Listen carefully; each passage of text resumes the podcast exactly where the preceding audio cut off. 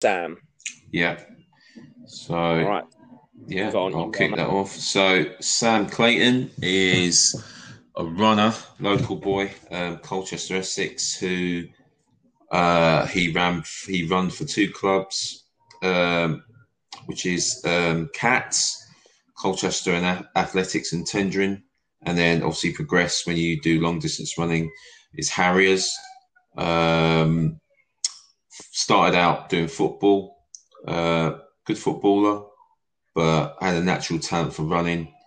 Um, and I met Sam many, many years ago um, when my children were quite young, uh, doing running at the club, um, helping out with coaching, and just watching Sam progress. So, yeah, what surprised me about Sam though is uh, obviously when I first met him, I didn't know him as long as you did, um, and he came in. Obviously, he presented to me as a long distance runner, but I noticed also the guy's got style.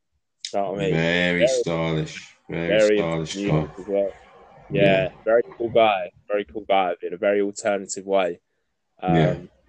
But yeah, I find him quite interesting because he's just. You ever see that Cooper? I don't think I've seen him in a bad mood.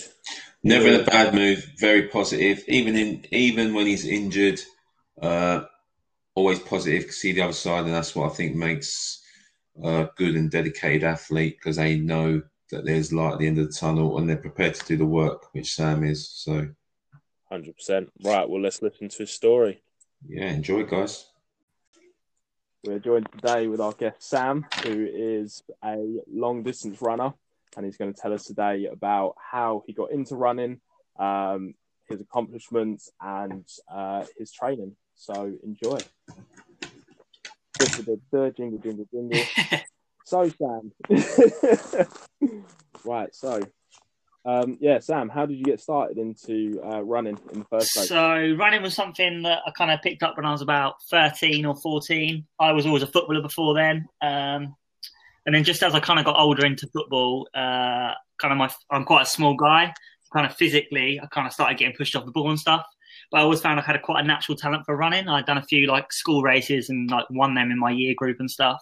And then I went to this uh, district race, and yeah, I came. I think I came second or third. I can't ever actually remember my position. I potentially was third.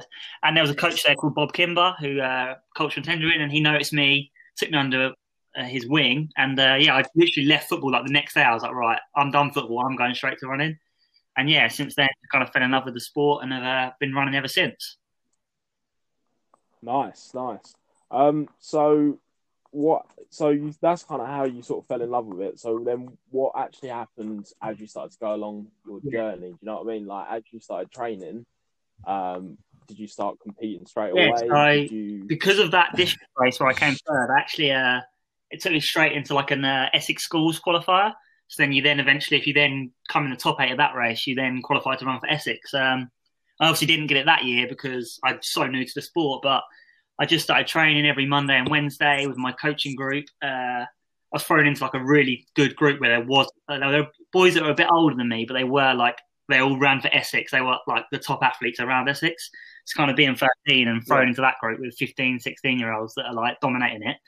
It was great. Um, so yeah, that kind of became my goal to be like them, be as good as them. So uh, yeah. yeah. What did training? What did the training consist So of? So training, it was literally just Monday nights and Wednesday nights. I was at the track just doing various reps. So maybe on Monday nights it might have been like three by a mile, and on the Wednesday night would have been like maybe fifteen by two hundred meters, really fast. So they kind of did vary, but uh, and then maybe also at that time before I kind of had a job, there was also a Saturday session as well where I'd be like on the hills doing cross country work and stuff like that, um, around like hill fields. so like conditioning work. Sorry? almost.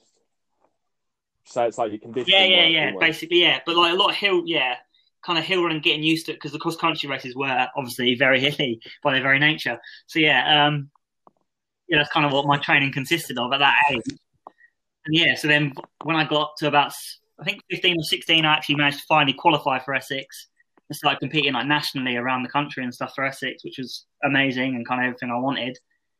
Um, but even then, when I was like at those races, um, I still like I would get there and I'd be you go up with the Essex team and it was always amazing. And um, kind of sitting with the team and kind of started talking about everyone should training and stuff. And it, it's really strange because when I was there and it was like we were all talking, discussing what we done, like, and I'm like, I'm training two, three times a week. These guys are training like four, five times a week, but I'm on their level competing with them. So it's really kind of like I need to up my training, but that didn't really click for me till I was about 19, 20, where I was like, you know, I, I understand this sport now, and that's when my training kind of went to to its best level. I'd say. Would you say you was naturally talented then for the sport, or would you say that you sort of your football inversely helped? Like, how much would you do in in the way of football beforehand? Well, football was literally just. That's the thing with, with the difference in football and running. Football, you kind of you go have a kickabout in your training on a Wednesday night, and then you play on the Sunday. There wasn't really much to it. So, but I was always, even when I played football, there, I had like nicknames. Like I was called the Duracell Bunny because I would just constantly run. I played on the wing, I was just up and down, up and down. So I guess football probably did have a massive part of it. Um, and also, like you can't, you're kind of fearless, aren't you, when you're 13, 14? So like when you're going into races, you're like, right, I'm just going. So I just ran. Like it was, there was no like skill or technique. It was just what can my body give me on this day? That's how I raced. Yeah. It's strange. Injuries are different back then Yeah, than they are now. 100%. You know, as you start turning into an adult, I've thought about this a lot. Like the stuff I used to be able to do as a kid. Yeah. Just you can't happen anymore. Like, you know, so um, yeah, I think as you get older, you definitely have to start um, taking care of your training a little bit more. It's also an understanding with running and Yeah. getting that game, that understanding of the sport as well. And like it's very much talent will only take you so far in the sport. Like if if you're not working hard, it's you're not going to get anywhere. So kind of when you that older Yeah. age, that's when you kind of really have to start putting it in. Uh, Yeah. Just sort of intervening there, Sam. Yeah, I've got a couple of questions. Just sort of like in terms of like what would be like not one, just say it's about two or three things you wish you know now you knew that you know now that you wish you knew at the beginning of your career, sort of like when you're running that you would what would you say to your younger self? My younger self, I definitely would have said, put the hard work, put the extra days in, put the Hmm. Take your two days a week slash three days a week, and make it four or five days. It doesn't even have to be anything. I'm not saying put in four or five big, huge sessions because I would have just burnt out. It was just Yeah. get those easy miles in, get your mileage up to only like 20, 25 miles a week. Because when you're that Yeah. age, you don't need the bigger mileage that I'd be on, say, now. And just, yeah, just dedicate yourself to it a little bit more. As much as I absolutely loved sport, I think it, to some extent, I'm not in an arrogant way, it almost came too easy to me because I was making these final, these um, national events. It was almost Mm. like, well, why do I need to put the extra in? But really, if I did, I'd go from being fourth or fifth in Essex to being one or two potentially if I if I got my training right. So that's one thing. And the other thing would be, which I touched on with you guys before, is the, the strength and conditioning and actually understanding your body. Yeah. Uh, I, I just wasn't taught it at my club. I don't know why. It's a bit of an older uh, coaching group. The, the coaches Mm. are older, a bit more old school, and uh, I was never really properly taught about my body and how it changes and the strength and conditioning, how that will affect my running. It was more Mm. run and that's it. Yeah. Yeah, I think like sort of like touching on that as well, like um, the various injuries and um, actually how the strength conditioning could help and aid and make you a better, more runner uh, biomechanically, um, the way you move and things like that. It's basically prehab. I call it kind of like the strength and conditioning is prehab training, um, so to avoid the injuries and also um, maintain your body in a functional condition to run more efficiently. So yeah, if you knew that then, I mean, we'll I've done it myself in hindsight. Yeah, you definitely. But I suppose, like you said before, that kind of wasn't around to sports science ten years ago, especially in England in terms of all sports. Probably about 10, 20 years ago, wasn't um, compared to Europe quite widespread. So yeah, that's probably another reason for that as well. Yeah. Um, I don't know if you'd agree on that, Brad, in terms of like in terms of sports science in the masses. Yeah, hundred percent, hundred percent. Yeah, it's um, it's just not as well um known as it is now. You know, I think people really do, um, and this does go for all sports. People really do start to realise that, um, you know, education of your body is just as important as education Mm. of sport. Yeah. You know, uh, I think you really have to sort of know your body and, um, you know, there's there's loads of there's loads of stuff um, available now that there wasn't back then. I think if you include sports science, and sports therapy in that, um, you know, these are huge advantages um, to sports people now. I mean, straight away, like uh, obviously, I think you two knew each other from the track. Yeah, that's with, right. didn't you? But um, I mean, you have now treated Sam's Yeah. injury as well. So I mean, um, through that, a lot of education has come. Uh, wouldn't you agree? I'd agree Yeah. massively. Is that for me or is that for Ray? Uh, I'll probably throw it out to both of you, but yeah, to Ray actually, I'll probably say, um, you know, Yeah, definitely. uh, But you've done. yeah, most definitely trying to educate Sam about because I know he's a fantastic runner, but educating him on the terms of you know without obviously talking too scientifically, I think that just puts people off and they don't retain that information. Um, just about how the knee works, how much you know, and just sort of like I think with a lot of athletes, letting them know, educating them to the point of you know that old school mentality of yeah, if it hurts, you ain't put enough work in, and Yeah. you know it doesn't matter if you're injured, Yeah. run run it off. Or the old my favourite analogy, grant playing football was the magic wet sponge, yeah. uh, which which everyone's had. Uh, bit of water on a sponge, you'll be Yeah. fine, mate. Doesn't matter. Never understood that. I've done. A and E first aid for the um, like first aid for the university football team, going down, treating people's injuries, with free spray. Everyone just shouting magic sponge. I'm sitting there going, Yeah, that's- That's the that's the old joke. Um, and you know, whether you've got a grade two, grade three injury, um, apparently water water and a You can do it sponge will heal it instantaneously for you Yeah. to continue um, Yeah. playing for 45 minutes or running another half a mile. Uh, but that's just ignorance Yeah. of lack of education. But I think, like you said, Yeah, but Sam, tell us about your injury though, mate. Like, what the, the injury that Ray treated? Like, what actually happened at that point? When did you get it? And what point did you decide to come to Body Compass? Yeah, so um, it was so it's been over a year now. So it was kind of last like Christmassy time. Uh, I remember it being really icy out on the roads, and I'd done a session on the track. Well, I started a session on the track, and I just kind of slipped a little bit. And I didn't really feel anything at the time, but it was kind of like, oh, what was that? Like in my knee a little, in my right knee. I kind of ignored it, and then I decided to Mm. finish the session, but go out on the roads and just do like three or four miles really easy because it was so icy, and I didn't quite have I didn't have my uh, track spikes with me, so I didn't want to slip anymore.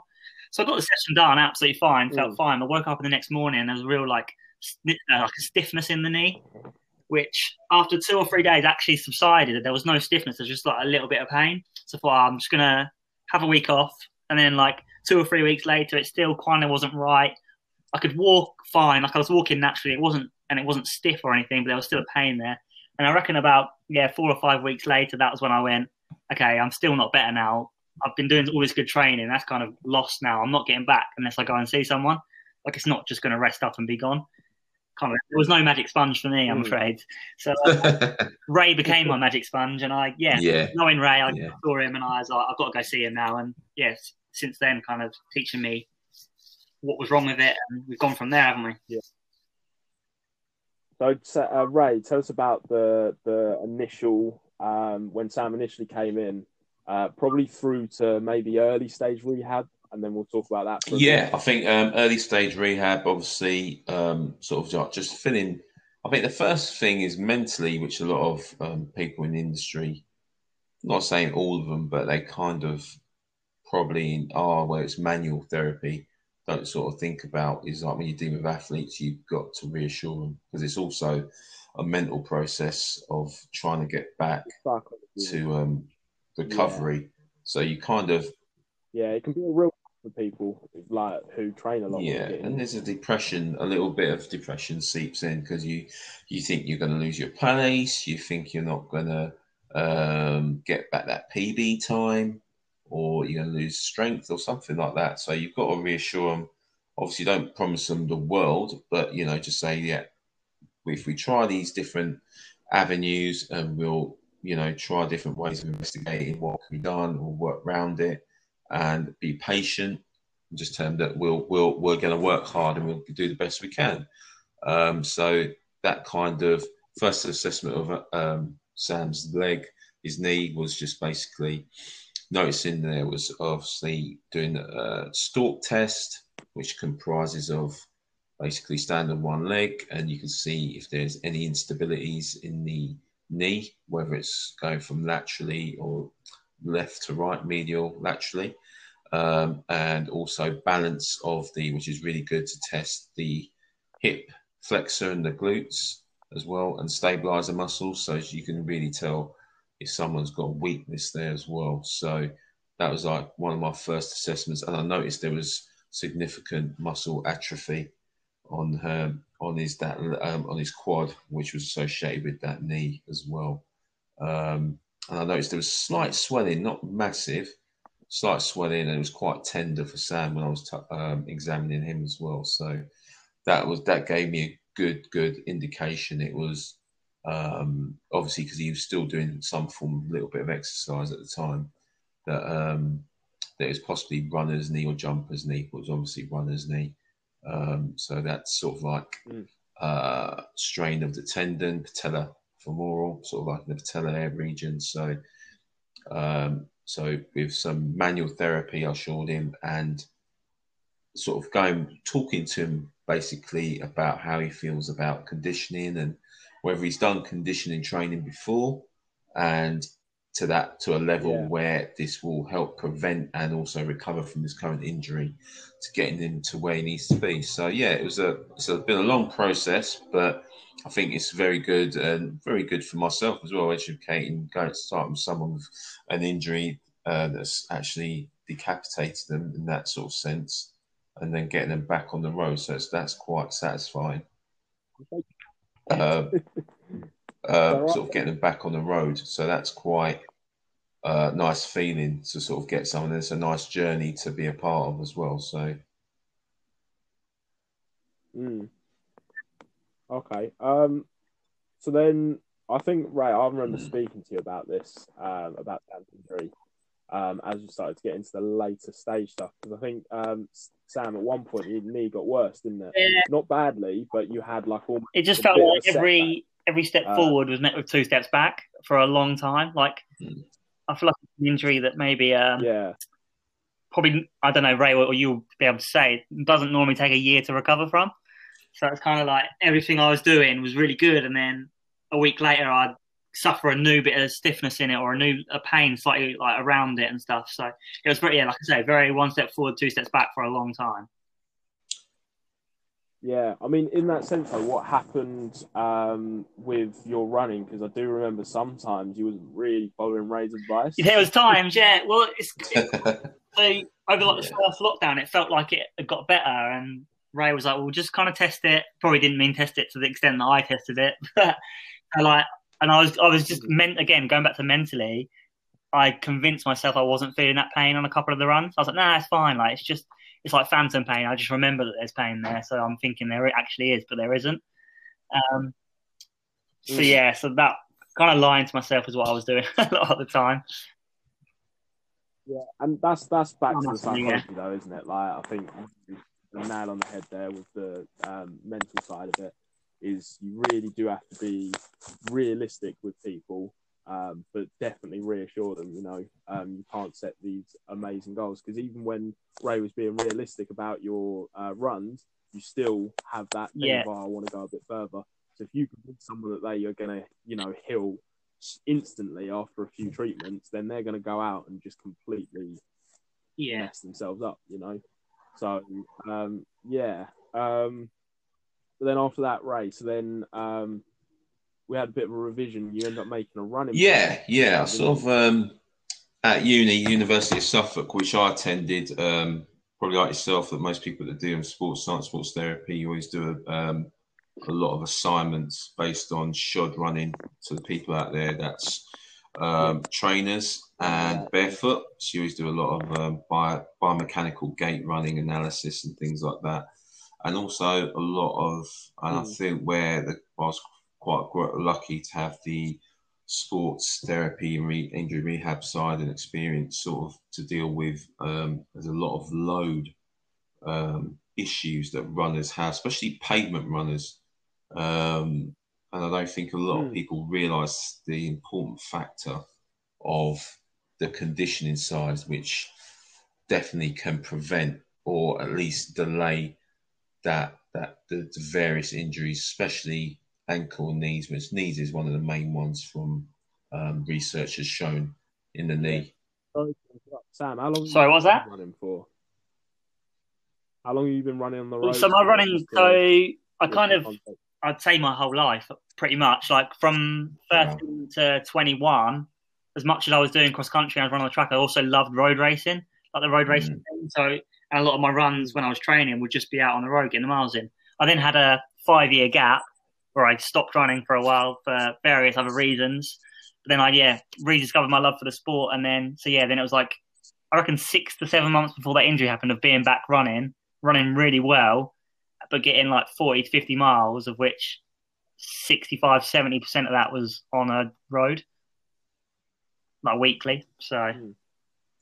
and oh, that's and that's and that's a lot of um what they call in the game sort of like the in that's a really high increase of like ground reaction force um people out there it's kind of the the increased joint loading that's going through there yeah you can have all the greatest footwear in the world um but even elite athletes don't train or run on the road that that longevity, that period of time, because of that reason.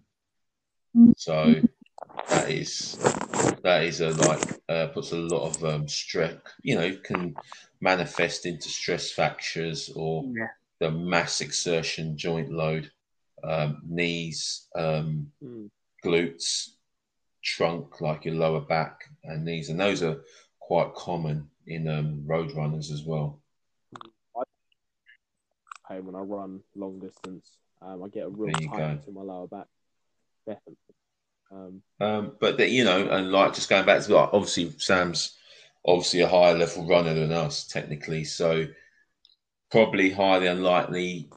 Um, obviously he's injured and recovering, but um, we'd be injured a lot more frequently road running. I'm not built for road running, and my technical um, being a more sprint based is that's that running style is completely different um, than actually road running. yeah, it's different. Uh, like Yeah, Rule, it's it's uh, sprint running is higher knees, driving more with the arms up from like from your hip up to um, mid chest, well just past your chest actually, not mid chest.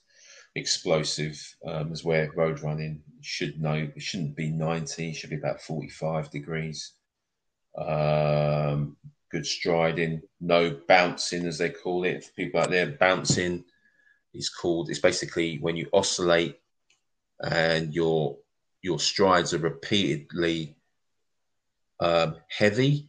It's heavy and loud. So you know you see always. It's quite funny when you when you're at a park and you always hear you see it. No offense, guys out there. When you see like someone that's quite tall and you hear that slapping sound, that like that, and the slamming of the feet. They sound like it's supposed to like they they're running like Donald Duck. So their feet's quite flat, and they call that like excessive um, vertical loading. So that's like oscillating. So that load a lot it's of high risk as well. Puts a lot of um, tibial stress load as well. So you've got that as well. So yeah. Yeah, those But am I right in saying that sprinters, as a general rule, tend to land more on a Forefoot, forefoot hence- your uh, your- yeah average runner. yeah. Uh, forefoot is why the sprinters we they mainly get um, Achilles tendon and hamstring injuries. Um, so that's that loading. Yeah. and obviously with um, uh, long distance road runners, it's mainly knees, um, hip. Hip Mm. is another issue. You can get calcaneal Yeah. stress fractures as well. Um, if anyone knows that is, which is the heel again from people who are heavy, heavy Mm. heel strikers, especially if you haven't got good cushioning and you're running on the road. That's a, again a lot of Mm. impact. Um, and that's I think that's the other thing as well is with uh, people that do this sort of heel strike type running. Um, again, it's a lot of energy leakage if you're landing very heavy on heel Yeah, first, it's- The heel Yes. strike police will be out if, if I see anyone heel striking.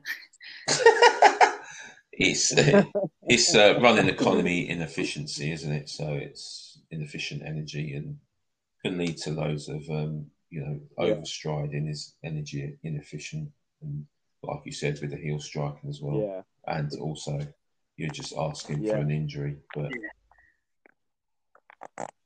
So Sam, how would someone prevent heel striking if there's runners out there? A lot of it's just your, essentially your drills. So before or after a session, getting the simplest things like your knees up, uh, like bounce on your toes and stuff, bounding, and just kind of getting that form right. Yeah. And re- almost al- also doing like really Yeah. slow movements of like as if like running form, but moving forward, Yeah. really kind of getting everything in line and just ensuring that you are kind of a bit more up on your toes, a bit more on your forefoot, midfoot landing, other than heel striking. Yeah, and that will eventually become more natural, more of a habit. Because I think definitely would be uncomfortable with someone who's done a lot of long distance running. It's almost unlearning a habit, unlearning how to run Yeah, yeah. to learn in that way.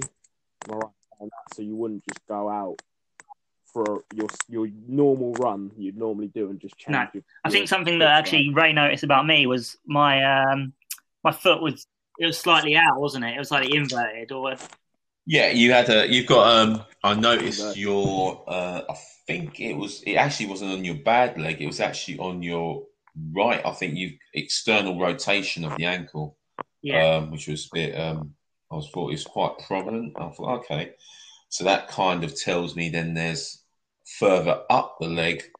There's a possible stabilizer issue, which there there was. So it's obviously you've not done much work. Well, any work there specifically for your abductions and adductor muscles in the glutes around that area, which is so important for um, runners in general, not just sprinters or long distance. It's just people don't realize they just think, oh yeah, my legs are powerful, I can run, and they have no idea that that a lot of people say I do leg day Yeah, because I cycle or I run. it's it's not the case. It's Not. that movement, the lateral movement, and uh, sort of like a lot of plank plank raises and things like that. So, or like lateral side on plank. So that hip adduction and abduction is really important, and but not just important for just having it as an isometric movement, but having it as a uh, like a biomechanical movement. So you try and put something in there with resistance as well getting it strong, that 90 degrees flexion to 45 as well, using bands as well. Really important running around the uh, hip and around the glutes as well. You know, without those, Yeah, I think the glutes Yeah. is definitely a big one as well. You know, it's like powerful Oh. hip extensor. You know, the the muscle that basically Yeah. drives that leg through is so crucial to have that strong. And you know, it is almost like a giant uh, shock absorber Yes. as well. You know, like when you're landing, if you're oh, strong, you know, it's going to be able, you're you know, major trouble if that's load. weak. And a lot of people kind Yeah. of, I feel that, Sam, I don't know if you agree. I think like, because the way some runners look quite slim, and they have to be light because they need to be to obviously get shave weight and they Weight, need to yeah. you need to be light to be because I don't think people realize even though people were you know for example covering 10k they're not running at a speed that me and Brad be running they're absolutely flying and I don't think Oh, yeah. people realize so that you can't be heavy and flying like that over that amount of distance because Yeah, absolutely not. It's just gonna be uh, like like you'll know it if you if you are trying to run that fast, even just over a mile. Say you're trying to put in like a even like a sub six minute mile. The pain for your joints, your knees, your ankle, the weight, your extra weight you're putting through. That's just yeah that's you're asking for trouble, aren't you? yeah I mean Mm. You know, how many steps are in a mile Sorry? by any chance? You know how many steps are in a mile by any chance? I know it's going to be differ per person, Yeah, but for I you, don't know my No, steps. right. I know like my cadence is like 180. that's pretty Um, good I don't know what that is per mile. People about cadences, Sam or Ray, whoever knows, because I have a very. Sam do you want to go low first or me Yeah, you guys, and you, you take it away with the sciencey stuff. Yeah. So just your cadence, anyone out there, it's sort of like how many times your foot is ground reaction force, how many times it hits the floor. So basically, they always say like the top runners, whether it's sprinting or whether it's long distance or like if you're doing hill sprint training, the quicker, like Sam mentioned before, the kind of uh, bouncing on the spot. So your foot has to spend as less time hitting the floor before it flexes up into a 90 or 45 degree angle. So that's your cadence sort of time, um, which can also be. So, uh, what's it measured in? So you said 105 Yeah. sounds. 180. I actually read something recently in a. I can't remember where I read it. It might have been online. It might have been actually in Runner's World magazine. This guy was talking about ah, what was it called? Like, is it like your fascia tissues? Yeah.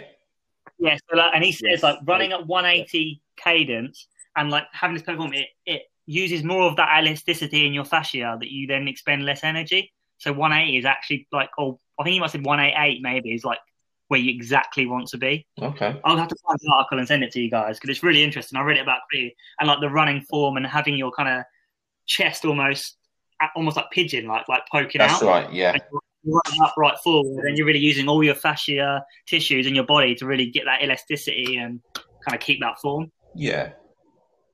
I think Yeah. that's where a lot of people that run Yeah, and they're not really efficient runners. Uh, a lot of people, Brad and I have trained, and a lot, and it's probably more common now because a lot more the nation is running, even Yeah. even more so obviously during COVID, but post COVID, a lot of people see running as the way out to lose weight, but because they've got a higher mass and their running style is off, which you don't want to, um, you know, sort of dissuade people from running because they feel good for it. It's mental release, it's free spirit, it's giving them a good feeling, um, serotonin and stuff like that, and endorphins.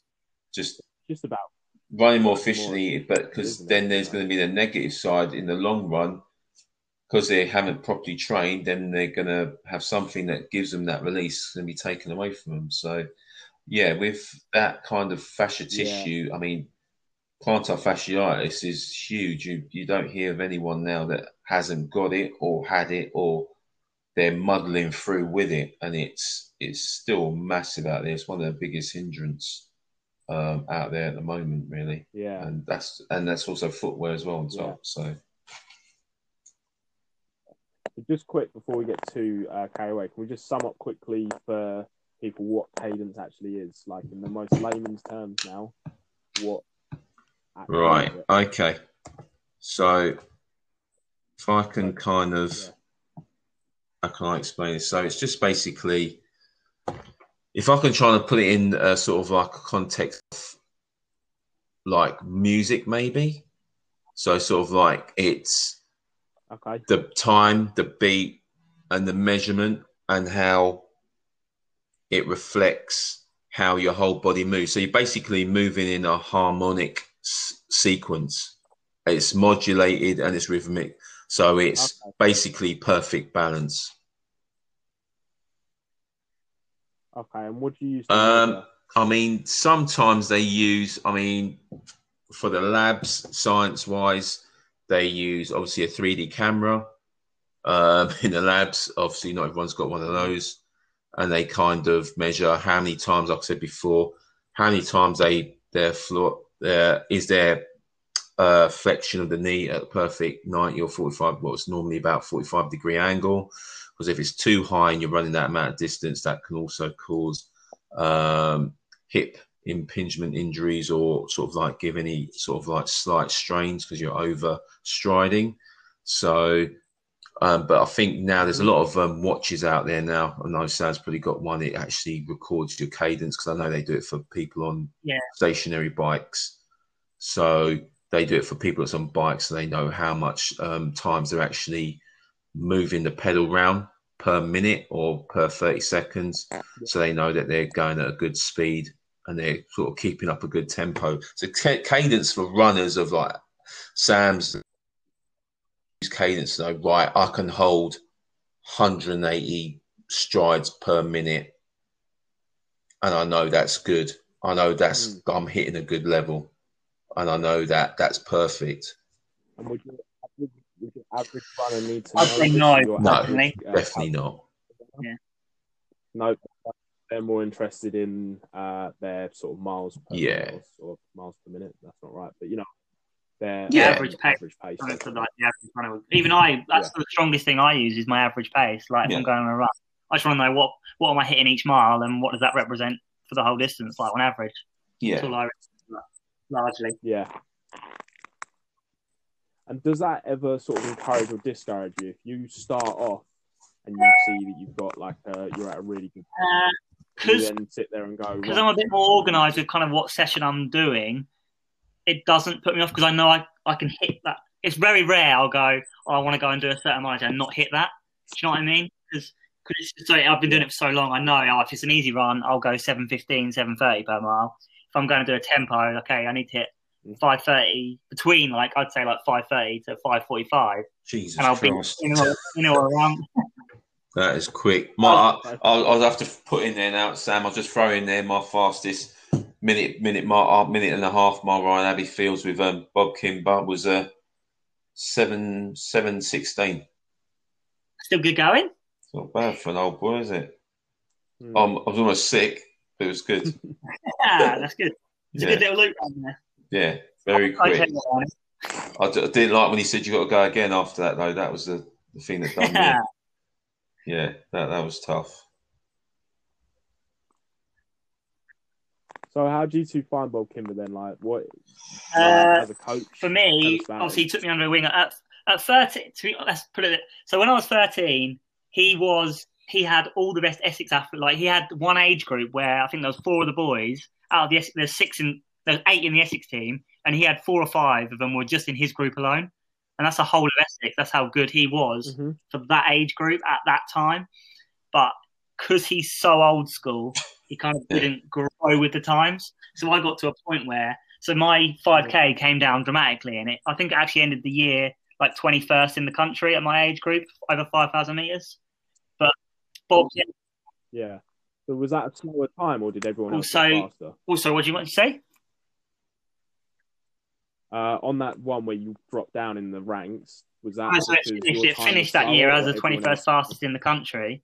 But my point is that Bob Kimber then didn't uh, know how to kind of, okay, you've got this far. What's the next step? It was kind of just like, let's just keep doing what we're doing. When really, Mm. he needed to maybe admit that I needed to move on or he needed to grow. And it got to the point. So then that was at like 16. It wasn't until I was 18, 19. I was like, I'm go- I started to like get frustrated with the sport because I wasn't improving. And then there was another group at the club, which I then moved on to a different coach. And then that saw me improve again and get better and better. Yeah. Yeah, I mean, Ray? my sort of like take on uh, my children, um, been a lot older than Sam, so my kids sort of run under Kimber as well. Um, and I think similar thing happened to them where he's old school. So it's not, I think, at sometimes the older ones, obviously, like I said before, sports science is still an enigma for um, even now, it's still an enigma um, Yeah. where they don't know how to Mm. like Sam's probably right. If they probably, you know, don't have to go and do a degree, but just some knowledge, probably, um, just educate themselves in that. Yeah, Plenty of websites. yeah, just you know, they do coach. They have to have official coaching accreditation. So, um, yeah. down to the coaching qualification. Well, we won't want to name who that runs that organisation. Um, don't want to get ourselves into any trouble, but they need to. They need to. They need to look at their uh, curriculum and um, probably have like um, sort of intermediate kind of booster courses to keep up with the times with some of the coaches that might be quite old school. But yeah. yeah, uh, he was good. He was good to me. He's, he's got an eye for talent. Kimber, that's what he has. He can spot, and you Yeah. can't teach that. But yeah, like Sam said, to go on to the next level, and that's why uh, himself and myself probably did not agree on a lot of things. So I stopped running and helping out with him, and then I went on to help with um, another coach at the club. Um, So let's talk about uh, both. You say like you didn't grow with the times. In what way are we talking? The rehab stuff that Body Compass introduced. I that couldn't to, even or further back it, than that. It's just uh, It's just a he's very much a simply go out and run kind of man. He, Yeah. It got to the point where I don't think he even planned the sessions either. Like they it was just kind of you get to the track, you do your warm up, and like, what are, we, what, are we, what are we doing, Bob? And it'd kind of be like, oh, let me think. And give him ten minutes, and they and give you a session. And when you're 16, 17, trying to, trying to Yeah. understand the sport better and get to the next level, you kind of you need some more guidance than just five minutes before deciding what you're doing. we talking more like periodization then as well? Like Ray, would we say like this is more like a period, trying to periodize a training as opposed to just saying go do this? Is that What do you mean in terms of what Bob sort of did, or I was in like in in with uh, future, uh, I say future, as in current, uh, more up to date uh, coaches. Are they um, planning Yeah. sessions yeah, hundred percent. They're definitely know, more doing that. Even some of the, I, I couldn't say it's all the old school ones. I won't want to name one of them that I got on very well with. Um, so I don't sort of disrespect Bob um, in that way. But he, even though he was sort of like Bob's age, he's actually still a little bit old school. But he took on my um, advice. Obviously, I was doing my degree at the time, and then I just told him about stuff I've done prior to my degree, and I said I want to get back to running, and then sort of gave advice about you know you, need to do certain conditioning that is running sport specific, um, and you've got to you know kind of taper the runs and periodize them, and you can't just you know right let's start sprinting full max that's your warm up and then crack on. Um, yeah, you're just asking for trouble. So I just, you know, introduced them to various things that could be done. Um, and yeah, a lot of the up and coming coaches were, you know, they're still learning, but yeah, they were not like Bob. Um, there's a lot more periodization and talking about nut- nutrition is still a um, is basically the monster under the bed in terms of uh, probably running uh, some of the clubs. They kind of don't. They feel it's just your talent, and that's it. And they don't feel, and they don't feel that has any relevance to it at all, um, which is huge as well, as well as the conditioning. But um, Sam could probably verify on this because I know we've both been at that club for years, um, both clubs. Yeah. What's your diet, Sam? What's that? Sorry.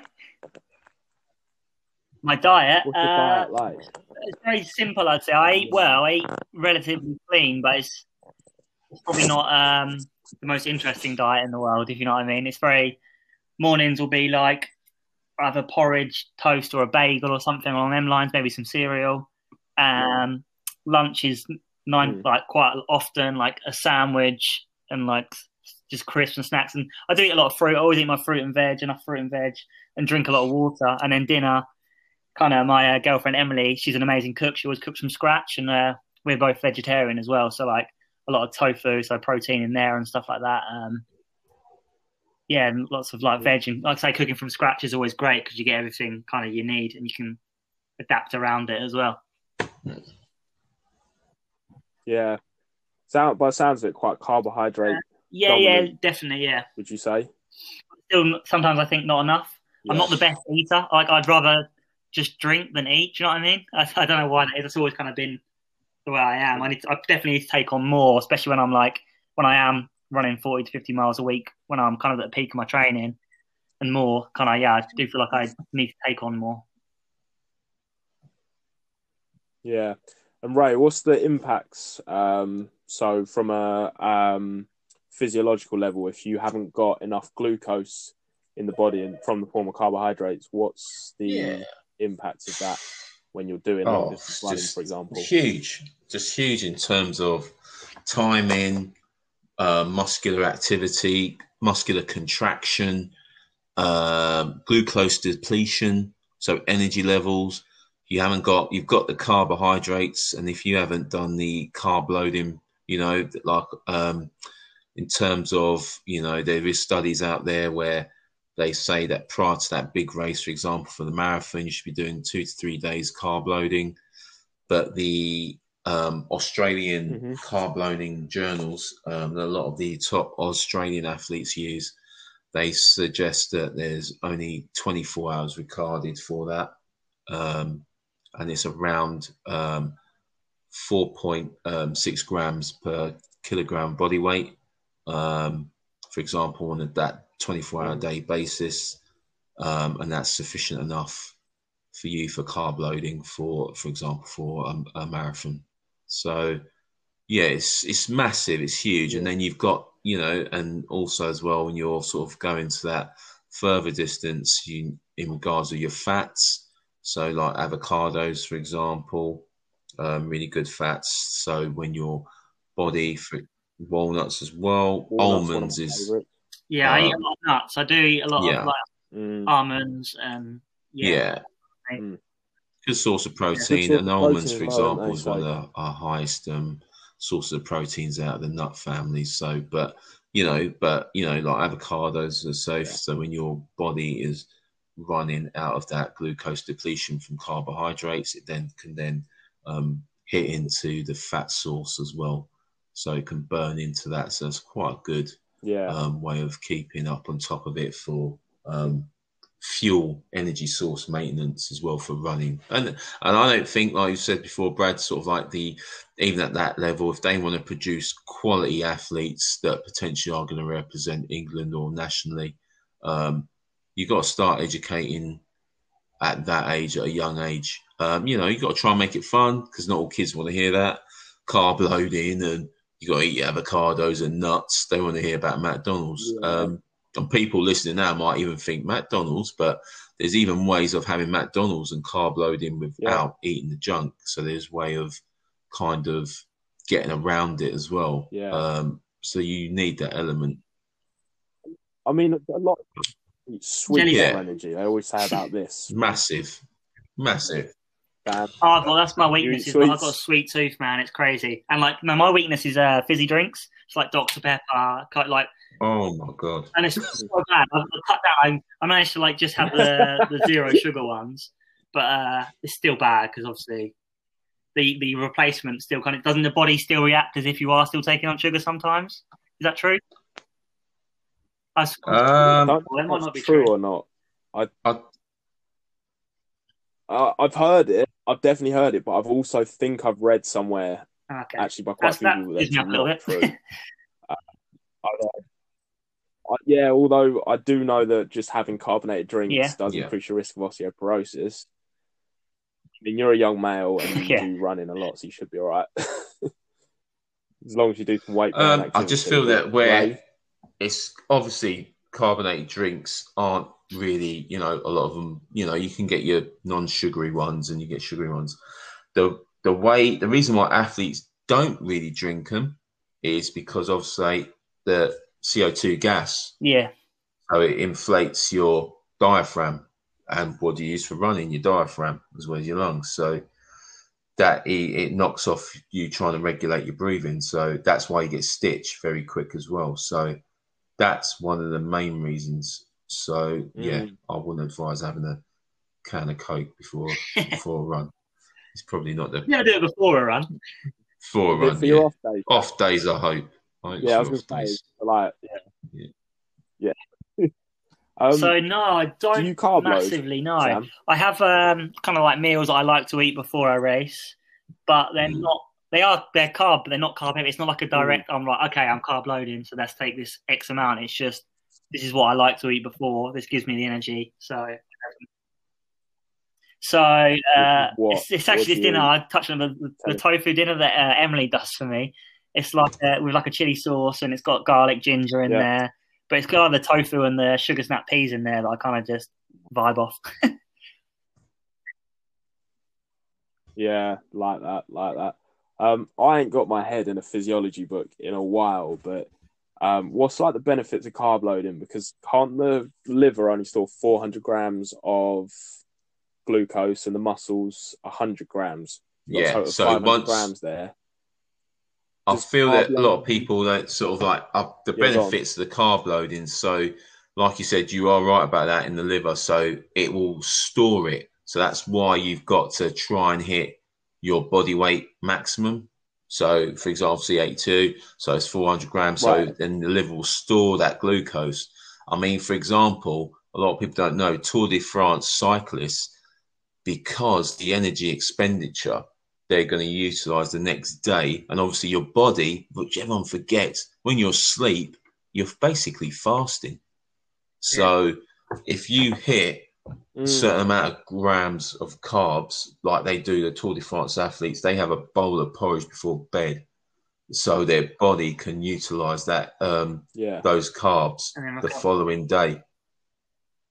Yeah, story. story, storing. stored while you're So resting. that's a little tip. I once out heard a story about. Yeah. Um, I don't know if this is similar. I think it is similar. I think he was maybe like an ultra marathoner. He was something, or maybe even was a cyclist, and he'd actually have his meals backwards. So he'd wake up and have like a full roast dinner sort of thing, and then he'd, God. he'd still have his lunch. And then at the evening, he'd have his breakfast. Like he literally reversed his meals because he felt like that was better for him, and like he could sleep and recover better, and then he had the energy Yeah. for the day.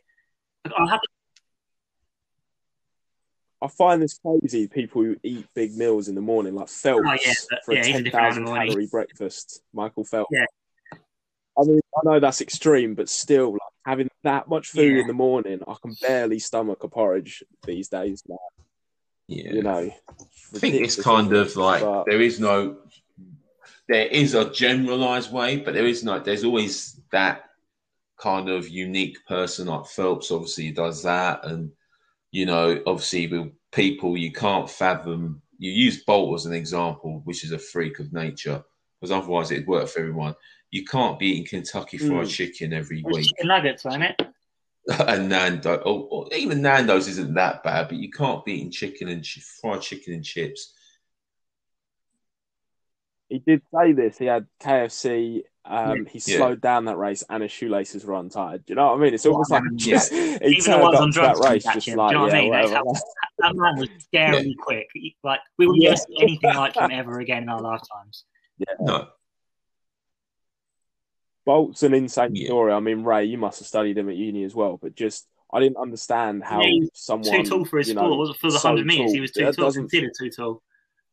Yeah.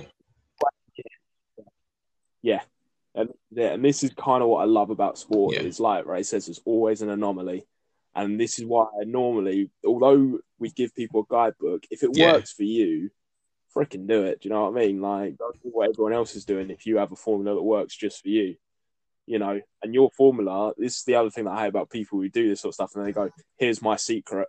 I mean, yeah, you can give it a try, but you can't say to the Yeah. whole world of your sport that this is how it's done. You know, this is a way of doing it, definitely. Um, but yeah, so uh, on oh, we Yeah. got major sidetracked on your injury there.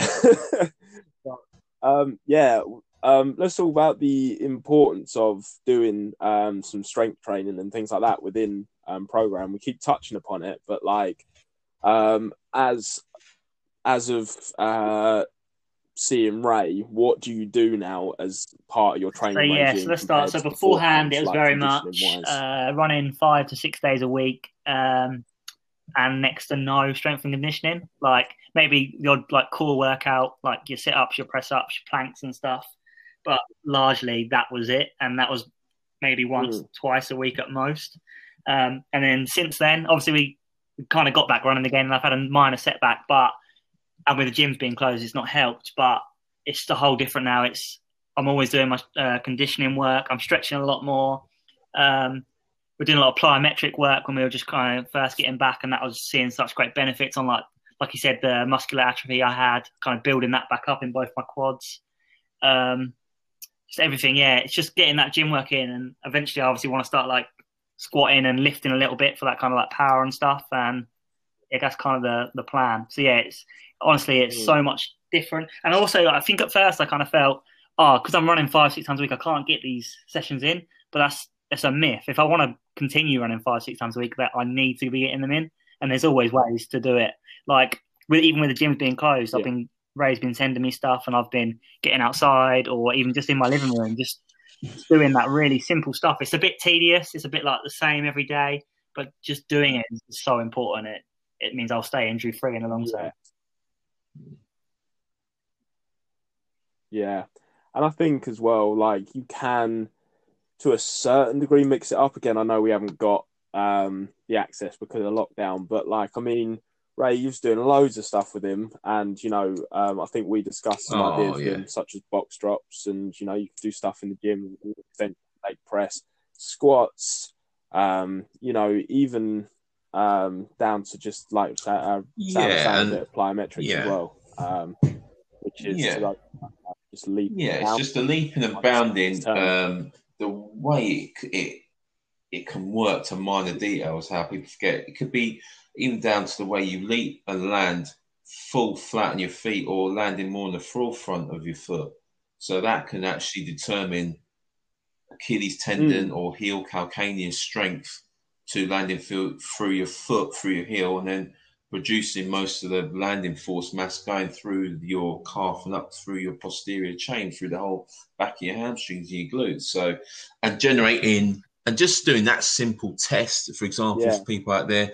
So you just measure your, your length, how tall you are, and you try and beat that length, that how tall you are, mark it out on the floor. And that, if you can keep producing that power to generate beyond that distance as well, that's a good way of um, hip, basically, hip and um, glute strength. So you're producing power as well. Mm. And I, I think as well, it definitely ties into what we talked about earlier with the um, not doing the heel strike. You know, Mm. getting them forefoot and midfoot strikes are more um, efficient. Oh, you can definitely yeah. work Oh, uh, through God, yeah. You know, the stretch shortening cycle with the Golgi tendon. You know, um, and I think definitely when you're doing more of a plantar flexion or um, toes pointing down kind of uh, foot strike, you're going to be activating that stretch shortening cycle and right up, like you're saying, the posterior chain a lot more efficiently than if you just go Yeah. heel, toe, heel, toe. You know, because there's all that um, impact that's being absorbed from the heel strike and then going on to toe. You know, then you're activating that muscle and through that Mm. chain. You know, so um, I always like to use the reference of like two pieces of spaghetti, one that's cooked and one that's not. You know, the bit of spaghetti that's cooked is like rigid and things like that. So Yeah. that's like having that good heel strike, uh, that good um, forefoot strike. Whereas like having the wet spaghetti is almost like Yeah. you lose that energy. You know, there's no um, Yeah, it's a good analogy. Yeah. structure to it almost. You know, if you look at the Mm. so right, okay, we've been going on for this for quite a while, so let's Yeah. get on some juicy stuff. Got some questions here. So, um, Sam is one of our ambassadors, and as a little treat, as being an ambassador, we've got everyone to write in on Instagram some juicy little Let's questions to ask him. Have 'em. So let's go. Let's have a look. So Sam, just quick, tell us about you being an ambassador. Um, when did you start being an ambassador? And um, yeah, what, how can people? So, uh, um, I obviously, having known? Ray for a, a number of years now, kind of um, kept in touch all this time. And uh, when he started, uh, so when I, I've lost my train of thought there. Let's start again. Um, I'm cut that out. Uh, yeah, having known Ray a number of years, uh, I got injured and we kind of started talking, when we were kind of through the whole rehab program and stuff. Um, and obviously, Body Compass kind of came about at the same time I got injured, didn't it? So, and uh, yeah, Brad, uh, sorry, Ray just actually introduced me to you, Brad, Mm. and uh, yeah, he offered the chance to be an ambassador, which I thought was amazing because I love what you guys are doing and what you guys done for me personally. So, kind of me, obviously, on my uh, Instagram, my running Instagram, obviously, I'm very vocal about everything I do in terms of my training. So, the chance to kind of shout you guys out who got me back running again was perfect and kind of goes hand in hand with promoting you guys as well and giving you kind of the uh, customer base that you, you deserve. Thank you. Appreciate. Yeah, thanks, man. Appreciate that. And then if you Uh, so they can book in, they can injured, go how onto the Body book Instagram and follow the link in your bio, which I always forget the web's the actual code. Um, and if they use Mhm. code SAM40, they get 40% off their first appointment. Yeah, Sam it's been a while. They gave them my code then. It's been a while. Yeah. This is been slow. This has been slow lockdown, so I haven't had to use that code for a while. That's the one. So Sam forty, yeah, Brilliant. brilliant, forty percent off. Okay, so Um, Ah.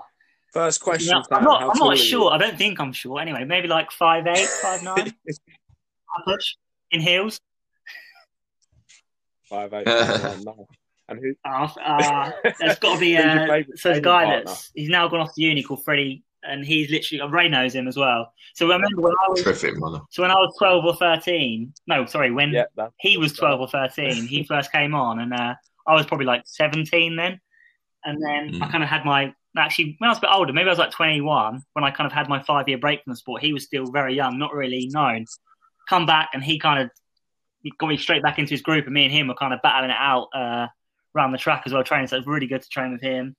And he's now gone off to uni and just become like an absolutely phenomenal runner. Like the dedication and like he just said to himself, "I'm going to go to uni and I'm going to become the best runner I can be." And within three months, his 5K time is it's frightening now. He went from being like a Yeah. 16 minute runner, and now he's run like a 14:43 or something ridiculous. That is just a You know, it, like he's at elite level of racing now. He can out like certain races at a high. level. He's scary, scary talent, and it's like after three months of being at the top uni. So give him another year, and that, that boy's going to fly. What you? Well, I loved it at first before So he went to uni because I was beating him training on some him reps. then, yeah? I'm not sure I will now. Yeah. Okay, so uh, Sam, from another who said that one. ambassador. When are you Uh, starting your yeah. pole dance? Yeah. Um, career? I've got my Superman costume coming, so once I've got that, I'll get on the old pole and uh, do the Superman. pose. Oh, shorts. Uh, shorts or leggings? Nah, I, I do like the leggings but, um, on the really cold days, days? but there's nothing better than a short short when you're running, when you're banging out the miles. Yeah, I can swim. Uh, quite a strong swimmer. Well, swim? fairly strong swimmer. Enough. I wouldn't drown. Nah, the thing about enough triathlon, to be a cycling, I, I can't stand racer? cycling. It's a, it hits me a whole different way compared to like running. I can run 10, 12 miles like nothing, but a four mile bike ride, and I just it hits my CV system different. Not a fan. Yeah, I feel that. So I've never never raced a You ever marathon. do a marathon? Or have think, you yeah, my longest run's only about 15 or 16 miles, so I'm still a good 10 miles off it. Um, I do want to do one, but I really want to. I want to do it properly. I want to kind of get there gradually. I need to hit the half marathons first. That's kind of my next kind of racing goal is half marathons. Get a fast one of them in and uh, build towards a marathon eventually. Yeah, definitely. Okay, so get a half marathon under your belt, yeah? Okay. So next question coming in, people will need to go on to at Run Liberty to check this out. But It's a number of use to keep things. It's so mainly my girlfriend's whatever she's got in there. I just steal that and stick that in the old hair. I don't have that problem.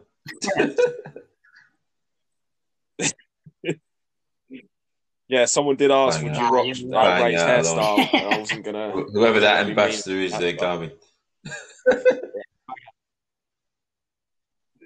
Yes. No, no, that's a You lie. I don't get rid think of so at all. VAR? You Get rid of the referees that officiate it and start again from there. Yeah, hundred percent. The, the VAR is fine within reason. Yeah, so, Nah, not. Yeah, do you think they should nicer. rebrand it as as its bad taste, call it something else, or do you just want to? Yeah, Yeah. we're not going That's to where it VAR feels like they're anymore, going to we're check it out. to Unicorn Land. Let's check it out. it's a cool decision. How did they lock down the legendary Sam Clayton? That was a question to me and you, Ray. Well, it was hard. don't know. It was tough. It Blackmail. was tough. Yeah, but we done it. Uh, oh, that's a good question. If you could run on one shoe and one shoe only for the rest of your life, what would you pick? Yeah, my Now, right. I when they say right. that, I do hope they mean one pair of shoes and not. Oh, see, that's difficult because if anyone follows me on Instagram Always or wants right. to follow me at Run Libertine, um, knows I'm an absolute like shoe addict, like running shoe. Any newest shoe I have to have. I research it months in advance. So there's so many like great, and it's it's always Nike as well. Just so, but um, choosing one though, one that I'd recommend to anyone that runs as well or wants to start running is a Nike Pegasus. Um, they're just they're a workhorse of a shoe. Like they're a neutral shoe, so you can train in it. You can do your casual runs, but you can also race in it because it is quite lightweight. But also has that durability, so it will last you for 300 to 400 miles as well, like in your training. And you can also I've I've raced in it a couple of times as well, which is which is crazy. Yeah. Does 400 miles go Yeah. quick for a shoe if you've only got 400 miles in the tank? Yeah, well, that's what the recommended sure is, but the recommended is like aren't 350 to 400 miles. But I've had Pegasus that have gone on for 650, 700 miles before I've replaced them. But that's also that can be Mm. linked to injury, can't it? Which I'm sure Ray will say. If you if you Yeah. wear down a shoe too much and you keep using it, you're just asking again. Yeah, yeah, we'd both sort of say that because yeah, because if it's um the tread's Yeah. going, then you're going from you're putting more pressure on the heel, for example, because it's you're sort of pivoting backwards, so you're going to get more injuries in the lower back and the glutes probably, um, and especially if it's on one foot, which predominantly is because everyone has this. Well, the elite athletes don't, but you always have this uneven equilibrium running style. Some people have, so you will get tread more worn on one than the other. So you need to address it. Um, and then that's going to cause you hip problems or abduction problems, things like that. So, yeah, it's important to remember. That's definitely an interesting point you mentioned about the shoe wear, though, because one of my lecturers, he was like a shoe whisperer. the same way people used to read palms, he'd look at a shoe and just look at how much is worn down in certain Yeah, parts and can just yeah. be like, right, you've got flat feet, your feet turn out. So, you know what I mean? Like, like some sort of whisperer for Yeah. Um, yeah, but you can definitely get some good Mm. indicators just as a so even if you don't know what you're looking for, if you see one of your Yeah. shoes starting to wear down, then it's something that you might need to address. Um, See, my last question, then, uh, running playlist. Now you're talking. List thing is, yeah, I'm a massive like, like, that's another one of my what style passions is do you do? music, but I don't ever run to music. The only time I ever listen to music is pre a race. So I have a race song that I always listen to before I run, before I race. But largely, I don't really listen to music when I run. Even on my long runs, I'd rather Yeah. just get out there and just hear the world. the world is my playlist.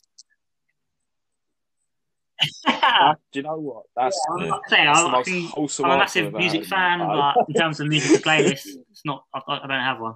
I'm afraid. No, neither asked Oh, for some well, Rocky. that is not the answer I was expecting. Uh, yeah. right. Well, I think that's it. To be honest, I could carry on with this, but it's getting late now. Um, but Sam, I definitely want to Yeah, get you back on again to start talking some running gear. Um, and also as well, um, we should probably address how to get people into running because Mhm. I mean, Ray, you've had a big history of running as well. Um, and Sam, I think, have you ever got a career in coaching? Do you think, Sam? Sam? Hello, Sam. I think he's fallen asleep, Gone. mate. That's it. He's gone. well, I think Sam was like, "Yeah, that's it. Podcast done." right. Well, anyway, uh, thanks everyone for listening. Uh, Sam's rudely already Yeah. tuned out, so Yeah. Thanks everyone for listening. And I better do the Until same. next time.